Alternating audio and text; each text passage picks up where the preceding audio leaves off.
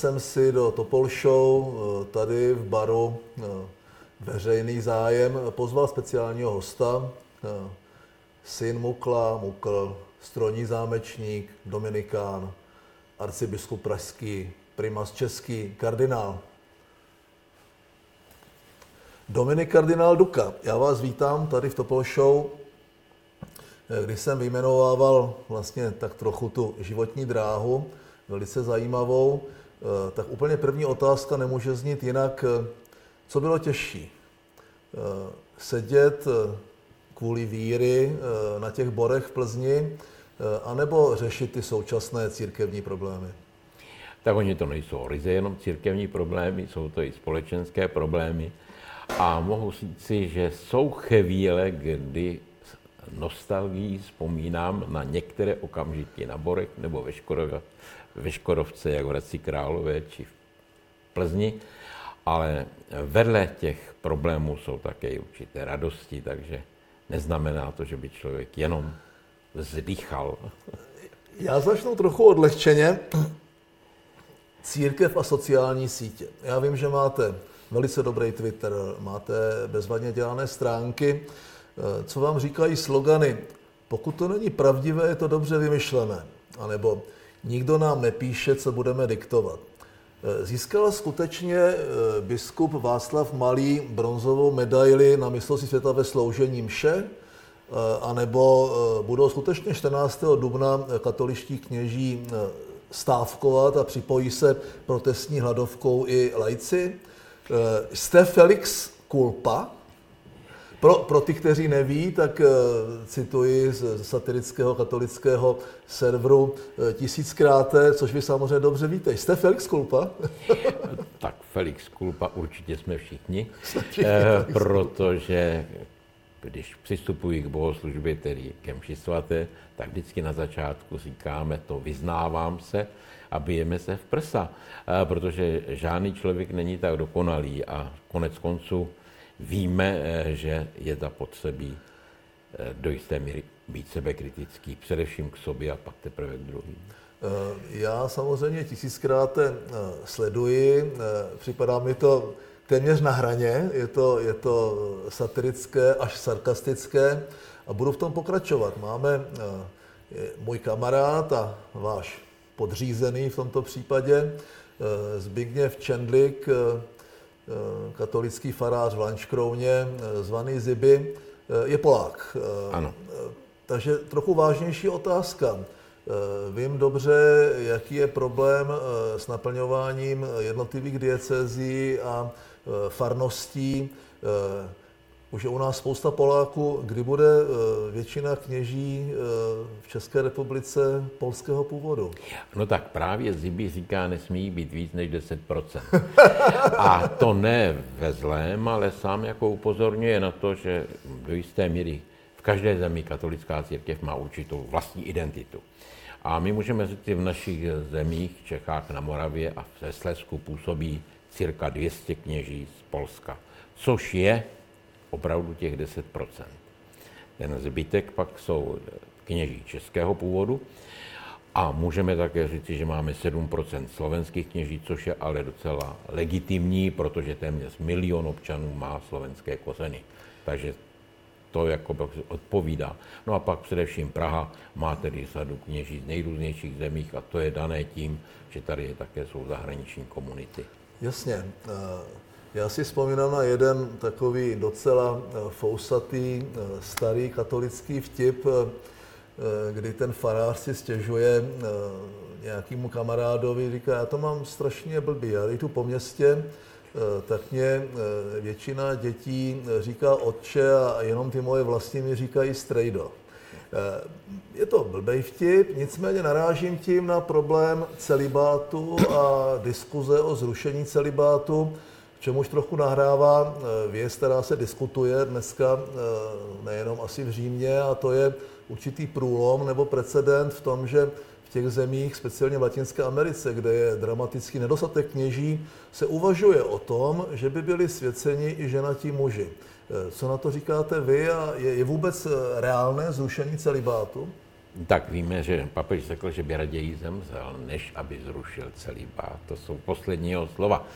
Já myslím, že tady je zapotřebí si uvědomit v rámci římskokatolické církve jsou takzvané východní církve. I v, například v Praze máme katedrálu řecko-katolíků, kde velká část jeho, jejich kleru je ženatých. Pravdou je, že ten celibát, který v katolické církvi zcela jistě nebyl na začátku. Svatý Petr byl ženatý, protože měl tchýni, i když nevíme, jak se jmenovala manželka, nevíme, zda měl či neměl děti, určitě bychom našli v té apokryfní literatuře nějaká, nějaké zmínky. Ale faktem je, eh, že bych řekl, je to určitě ta služba, která vyžaduje od člověka, aby se do ní plně ponosil. Já vzpomínám, když jedete na Klárově a vidíte onen pomník osvobození od Vladimíra Preclíka, tak vždycky říkal svým žákům, jestliže děláte sochu, pak musíte držet celibát, protože musíte do ní dát všechno. I teda bych řekl po té vnitřní stránce, emocionální a podobně.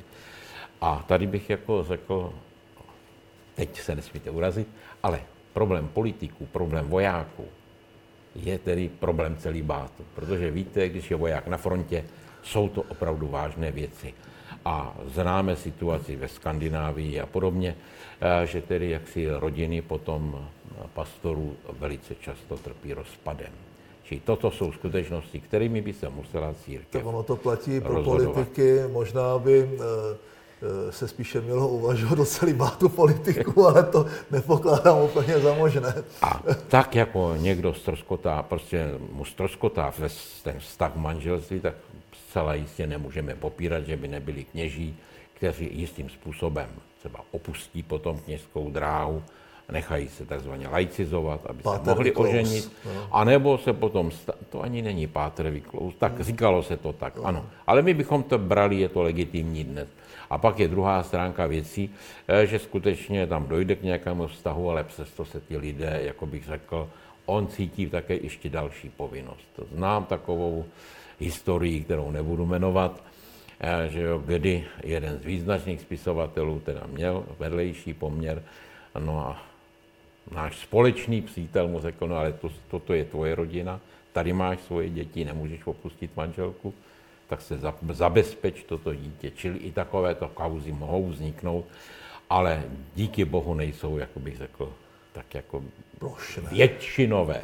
no, já, eh, trochu vážnější věc, eh, když toto je taky vážná věc, eh, Jan Pavel II. během svého, svého mandátu nebo pontifikátu se myslím říká, řekl jednu větu, kterou vy sdílíte, jednou a dost. A tím se dostává k poměrně palčivému problému současnosti a to je, to je vlastně zneužívání, zneužívání eh, mladých eh, seminaristů, případně, eh, případně dětí, nedospělých, obecně k tomu problému, který trochu cloumá katolickou církví. Já jsem četl váš rozhovor v katolickém týdeníku, který byl velice hezký. Četl jsem taky rozhovor Tomáše Halíka, který, který se na to dívá z jiného pohledu jednou a dost. Eh, je to problém, který ohrožuje církev, anebo vy ho prostě vyřešíte? Máme tady jednoho politika, který říká, my to vyřešíme. Jak to a, vyřešíte? Tak já bych to nechtěl říkat jako Frau Merkel, Wir schaffen das, ale my musíme říct, že tento problémy určitě byly celou historii. Do jisté míry my platíme na minulé století, jsou to dvě světové války, jsou to revoluce, je to sexuální revoluce. Rozpad hodnot. A v tomto, této situaci skutečně také máme druhý vatikánský koncil, který, jako bych řekl, jistým způsobem chtěl určité vnitřní, eh, vnitřní diferenciaci v církvi. Předtím biskup zalistoval v těch předpisech a věděl, udělal, takový je trest, než se má rozhodovat. Bez zesporu, že sexuální revoluce, která stavěla na tom všechno je dovoleno, no to nebyla jenom v otázce sexuální, zasáhla, bych řekl, i tu generaci, která je. Kde není Bůh, všechno je dovoleno. Ano. A tady si musíme říci, že musím říci zase upřímně, že ten problém v církvi není větší, než je v jiných institucích, kde se pracuje s mladými lidmi. A na druhou stranu musíme říci, když vezmu 30 let, bych řekl, svobody, tak víme, že jestliže bylo odsouzeno 14 tisíc teda provinilců, tak mezi nimi najdeme 10 men našich katolických kněžích. Druhý problém, který ovšem je, že čtyři z nich jsou v seznamech agentů státní bezpečnosti. Čili tam musíme říci, že to byl i, jako bych řekl, určitá manipulace. Eh, spojené... Dominiku, já vás možná přeruším. Ano. Eh, to mluvíte o té době eh, před revolucí. Ne, to mluvím po revoluci. Po, re, po revoluci, kdy vlastně se znovu církev nadechla, tak zřejmě se dostalo spousta lidí, spousta lidí, kteří se tak trochu ukryli pod křídly té církve. Mně, mně jde spíš o to, existuje nějaký církevní postup, existuje nějaká směrnice, dejme tomu, jsou nějaké ano. zvyklosti a pak je samozřejmě ta světská část. Vy jste, eh, vy jste vlastně eh, podal trestní oznámení eh, na kněze. Ten, ten problém je samozřejmě, co chytil okamžitě bulvár, je, je zveličován. Jak dalece si myslíte, že ta věc souvisí kampaň, učelouka, hmm. prostě s tím, že zrovna se projednávají některé normy Eh, ve sněmovně, speciálně zdanění církevních restitucí. Eh, já na náhody nevěřím, eh, mě ten problém nemůže těšit nikoho, no. No. ať se smaží v pekle. No. Ale jakým způsobem vlastně ta církev může, on to řeší vlastně exkomunikací, já nevím, jaký tam jsou všechny prostředky, Eh, kdy vlastně dochází potom k předání té světské moci těm orgánům činným v trestním řízení. A tak a toto prohlášení Jana Pavla II. bylo, když byl konfrontován s těmi problémy. Oni měli i politické pozadí, ale nebudeme zapírat, že nebyli ve Spojených státech. A my, já osobně jsem tohle tu zásadu vzal jako od počátku. Proto také, když jsem předával ty seznamy eh, do Vatikánu, no tak původně hradecká dieceze měla prostě největší úrodu. To znamená čtyři provinilce. Já jsem řešil čtyři, dva z nich se prokázali, že to byl pomsta, že to nebyla skutečnost a dva byly z doby arcibiskupa Očenáška. Pokud se nemýlím, pač my jsme nedávali jména, dávali jsme čísla, že pač z hlediska světového nemá cenu dávat jména. Ale ta směrnice říká jasné, že my, když obdržíme takovou, to jako bych řekl, zprávu, si ji musíme ověřit. Čili my nemůžeme a nesuplujeme, bych řekl, ani policii, ani justici. To bývalo dávno, kdy Mírov bylo vězení pro kněze. Ale můžeme říct, že od Josefa II. za trestní a kriminální činy jsou kněží souzeny normálním soudem jako každý jiný člověk. A my tedy máme povinnost dvojí, jednak vůči občanskému zákonníku, ale máme taky vůbec jako zákonům této země, ale také i ze svědomí povinnost takovéto věci netolerovat, protože to není myslitelné. Čili my v takovém určitém kroužku, určité porady, když se zjistí, je to opravdu vážná věc, je tam důvodné podezření, tak se obracíme na policii. Nemůžeme dát trestní oznámení, my předáme policii, ano. přešetřete to. Pak a po tuto dobu, než to bude vyřešeno, ten kněz nemůže působit protože tam jako chceme zabránit, aby nemohlo dojít k nějakému dalšímu kroku. Že?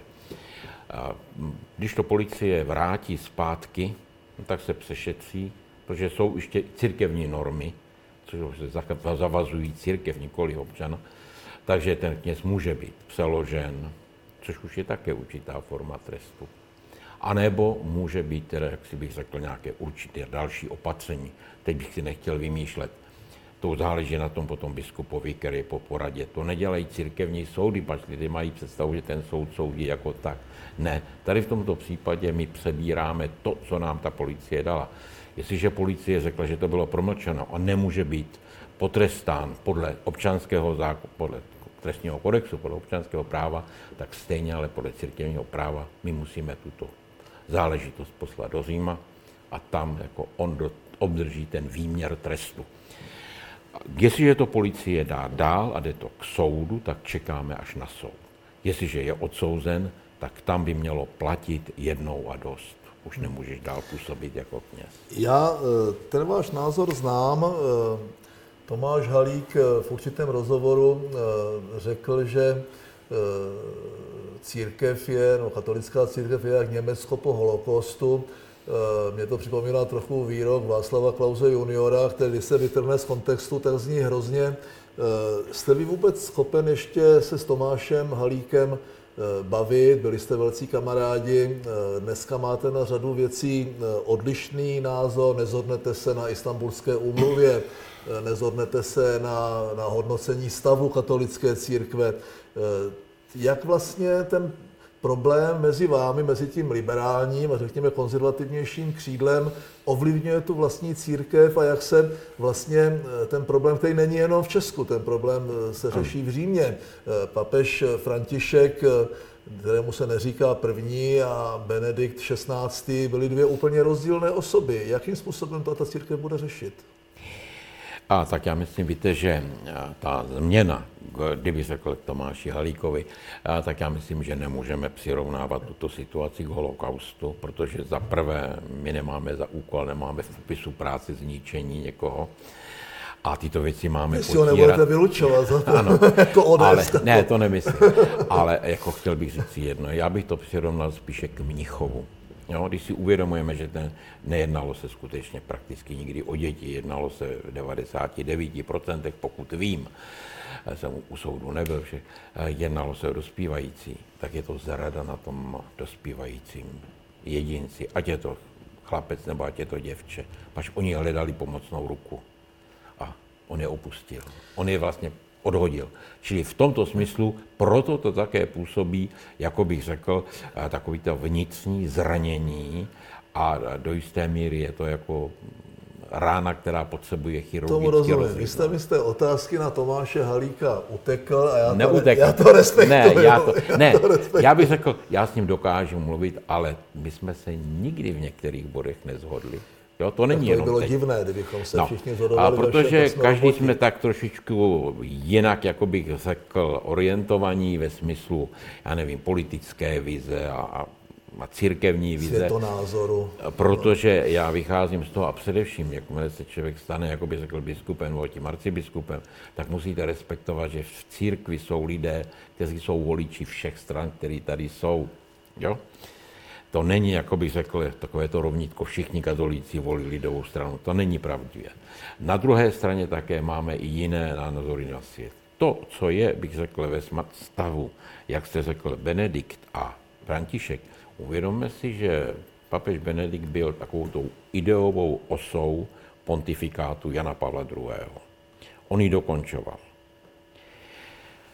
A papež František je tedy první papež který po tolika staletích, svatý Petr nebyl Evropan, že ten se taky narodil v Azii, když vezmeme Izrael, který přichází z nového světa. A než, byla, než bylo konkláve, já jsem dva roky předtím jsme byli v Peru s panem ex Kopeckým, a už jsem se vrátil s vědomím, nový papež přijde z Latinské Ameriky. Protože ta situace se natolik změnila dnes. Největší počet katolíků žije v Americe, to je víc než polovina a 47% je v Latinské Americe. Če Dominiku, eh, vy jste jednou přirovnal eh, papeže Františka eh, povahou nebo i vystupováním k Václavu Havlovi. S Václavem Havlem jste seděl na jedné chodbě, trávili jste šachové večírky tajnými bohoslužbami. Václav Havel eh, měl v sobě pokoru, byl ostýchavý, ale na druhé straně, když měl nějaký názor, tak to byl žulový, nebo bylo to prostě jako pevně za ním stál. Jsou si v tom podobní? Určitě. Myslím, že to krásně vyjadřuje sestra papežova. Nemilte se, on když se usmívá, to neznamená, že neprosadí svůj názor. Ale tak to je, protože mít papeže, který by měl názor každý den jinak, to nelze. Já myslím, že tu je velký problém a to je, bych řekl, vychytávání některých věcí bez ohledu na souvislost a pak to mě odpustí papež, protože to znám. Máme přece jenom leta. Jste unavený a teď přijde řada novinářů. Vy mluvíte s několika a někde nedořeknete v domění, že už jste to řekl. To znám dobře. Protože jste to říkal tomu druhému. To byl te, některý, tak, několik takových, jako bych řekl, výroků, tak to jako zahýbalo světem. Ale víme, já mohu klidně říct, ano, určitě na některé věci bude mít papež jiný názor, protože on opravdu zastupuje ten, tu jižní polokouli, kterou jsme po pádu berlínské zdi opustili. My tak... jsme ji nechali na pospas Číně a dalším, ale nechali jsme je v tom. Čili on to to nejvíce cítí. To znamená, uh, on chce církev otevřít, chce ji učinit transparentnější, možná ji chce decentralizovat. Nicméně v těch zásadních názorech, například na sňatky stejnopohlavních párů, uh, ten názor má stejný jako vy. Určitě. A jako já. Určitě.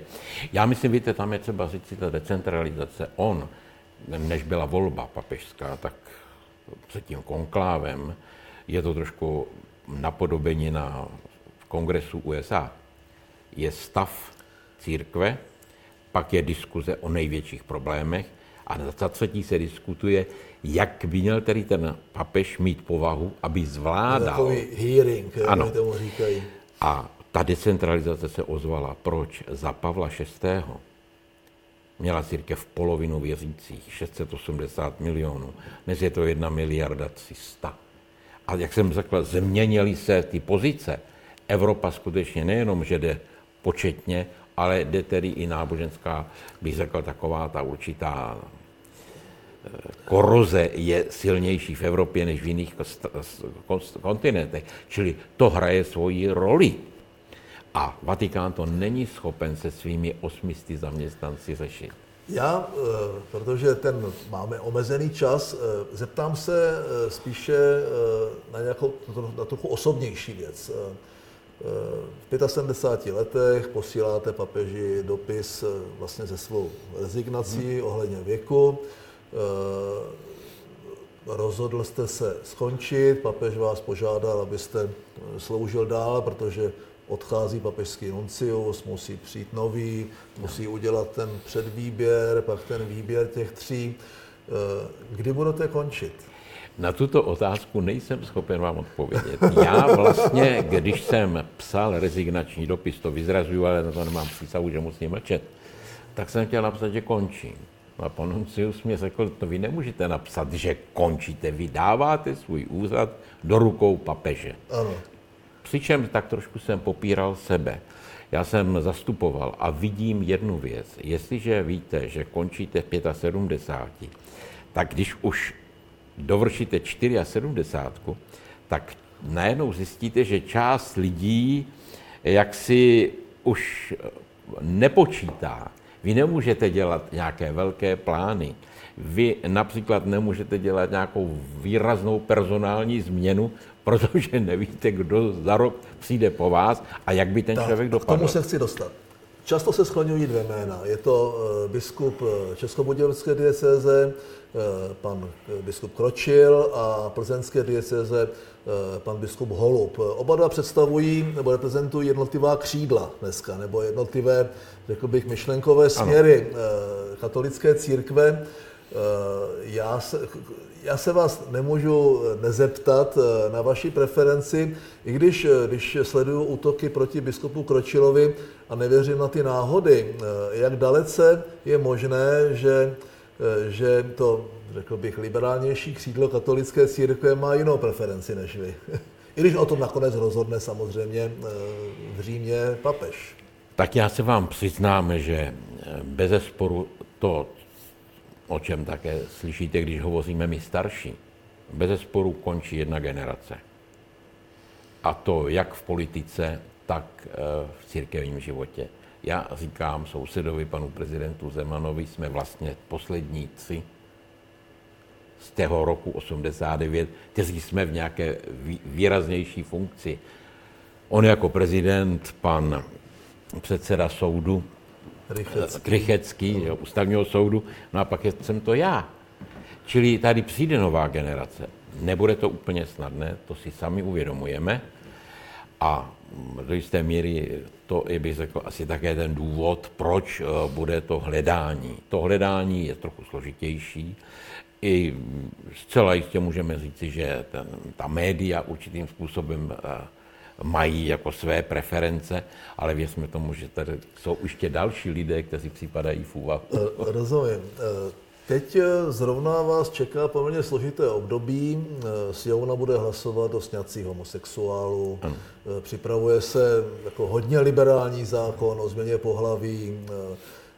Do toho, do toho jde hlasování o zdanění církevních restitucí.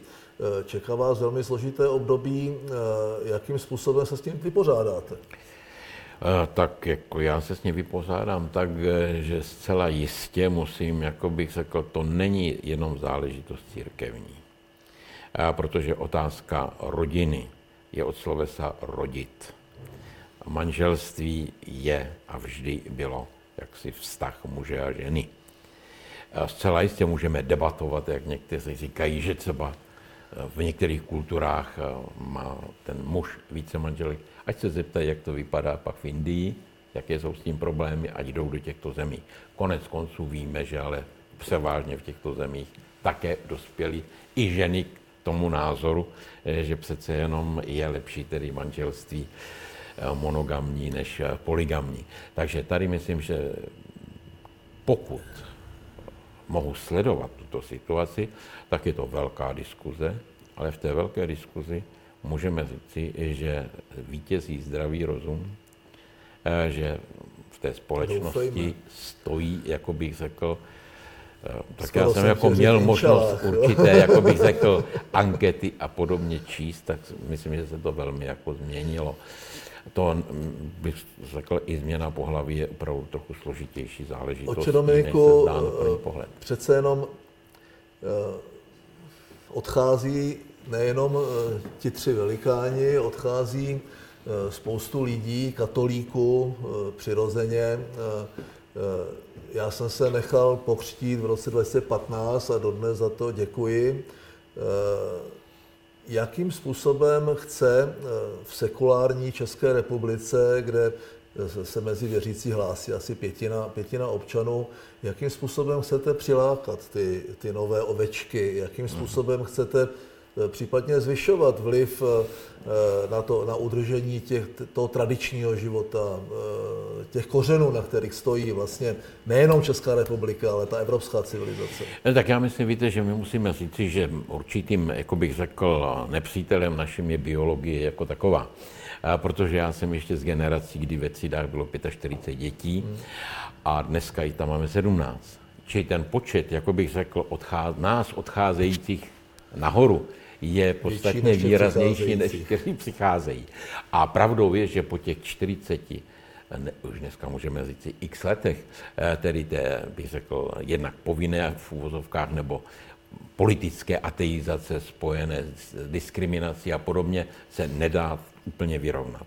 Ale na druhou stranu my můžeme říci, když vezmu, jako bych řekl, například návštěvnost bohoslužeb tady v Pražské arcidiecezi je 10 roku stabilní. Co se mění? Mění se složení generací. A po převratu v 89 jsme měli v kostele staré lidi a mladé lidi. Dnes já mohu vidět mladí, děti, mladí, střední generace, starší generace. Změnilo se složení i vzdělanostní. A to říkají statistiky, že teda to procento věřících, který pochopili význam vzdělání, opravdu narostlo. Čili dneska bych řekl, ta církev je také v rukou mnohem už generací, které mají zkušenost. A vidíme to i podle toho, že vlastně my můžeme říci, že každý desátý pokřtěný v republice je dospělý člověk.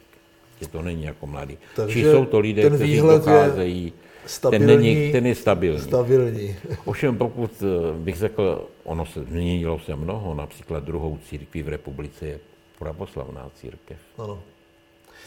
Já se, protože my to točíme ještě před květnou nedělí, ještě před pašijovým týdnem, eh, čeká vás spousta práce, přijde katolický nebo křesťanský svátek svátků, největší svátek v roce. Eh, pro nás křesťany je to určitý centrální bod eh, té víry. Bude se to vysílat až po velikonocích. Přesto bych vás oprosil, když se říká, že vlastně to vzkříšení, eh, to znovuzrození, eh, vlastně to poselství eh, symbolizuje vítězství života nad smrtí, pravdy nad lží, spravedlností nad nespravedlností, já nevím, proti nenávisti, je to trochu takové havlovské poselství. Kdybyste přece jenom na závěr vzkázal něco i těm nevěřícím, kteří vnímají ty velikonoce tak trošku jako prodloužený víkend, eh, něco, co, co bude i pro ně, pro ty lidi dobré vůle. Tak já se domnívám, že jednak, když to bude tu středu po Velikonocích, tak my slavíme Velikonoce podle starého židovského zvyku celý týden. To znamená, i ta středa jsou ještě stále Velikonoce. Tak výborně. A ono je to, bych řekl, ty Velikonoce mají vůči Vánocům nevýhodu. A když se narodí nové, nový člověk, je to radost, a tak dále. A Vánoce, zima, jsme doma, všichni pohromadě. Ty velikonoce už jsou trošku rozběhanější. A vlastně v tom prvním momentě koukáme do prázdného hrobu. A ty velikonoce nám opravdu jsou tak trošku jako vykřičníkem. Jak to skutečně bylo? Kdyby opravdu Kristus skončil na kříži, tak je to tragédie. A nikdo z nás neoslavujeme popravu Milady Horákové, Farhaze Toufara. A proč teda slavíme takto? No, protože tady je zkušenost, zcela jistě opíráme se o to svědectví, a tady katolická církev není, bych řekl, antifeministická, protože kdo první říká, já ho viděla, on žije, je Mazi Magdalena. A proto říká, že je apoštolka apoštolů. A když jsme byli v Provánci, kde je její hrob. A zajímavé je tedy, že se to dává dohromady, je to skutečně kostra ženy z prvního století. Jo? A měla teda blond vlasy, ty se zachovaly.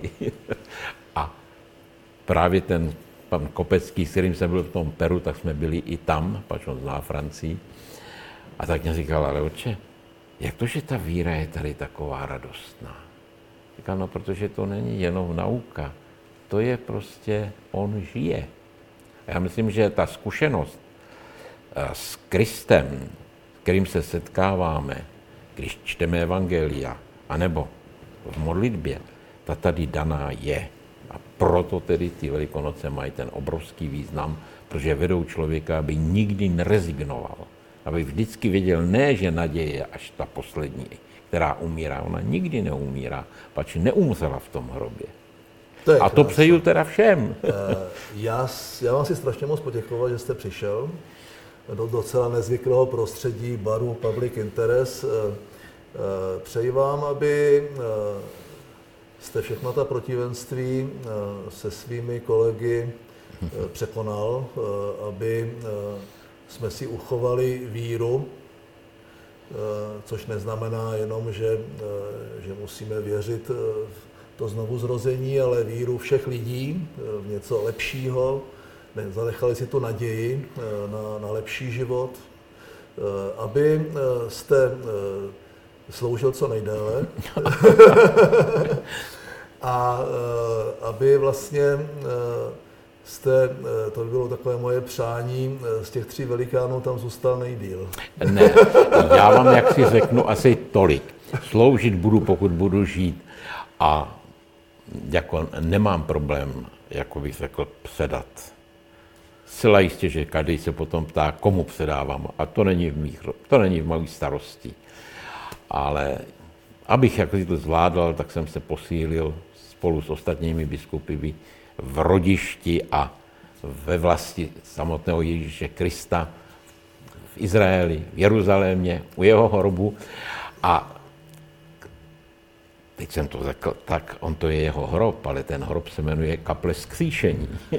A skutečně tam není. Ano. To není mauzoleum, jako v Moskvě. A pak eh, tedy to bylo v těch františkových lázních, kde mě pomohli lázeň z vojenské lázně, ale také bych řekl i četba jedné knihy, a to je válka, Reganova válka, kde jsem měl možnost poprvé si uvědomit jednu skutečnost Duben 81. Atentát na nově zvoleného prezidenta Regana.